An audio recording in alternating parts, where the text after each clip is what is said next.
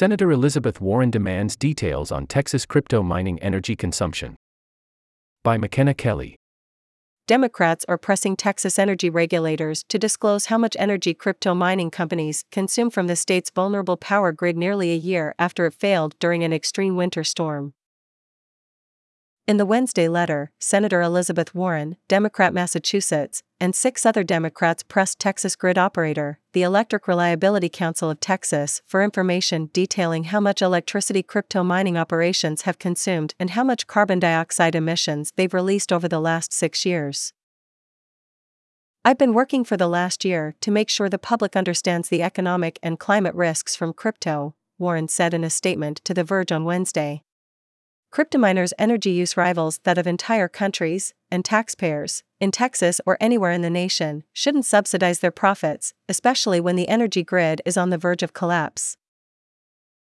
Cryptominers' energy use rivals that of entire countries, and taxpayers, in Texas or anywhere in the nation, shouldn't subsidize their profits, especially when the energy grid is on the verge of collapse. The lawmakers also want to know how much Texas regulators are paying mining companies to turn down energy consumption during peak demand periods. In August, Bloomberg reported that Texas based crypto mining companies earned millions of dollars in credits from the state for shutting down operations during an extreme heat wave over the summer.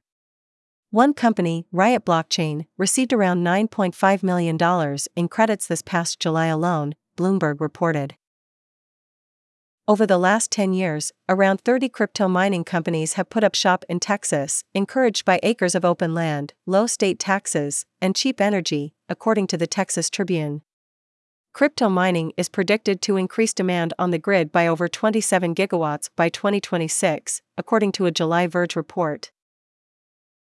That mounting intensity for energy has spooked critics who fear the crypto industry's growing demand could further cripple the state's already fragile electricity grid. In February 2021, Texas's power grid crashed during an extreme winter storm, resulting in hundreds of deaths.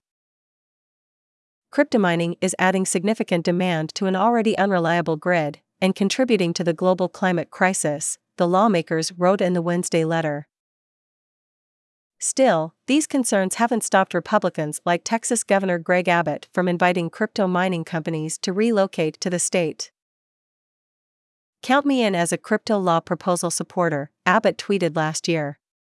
Texas should lead on this, like we did with a gold depository.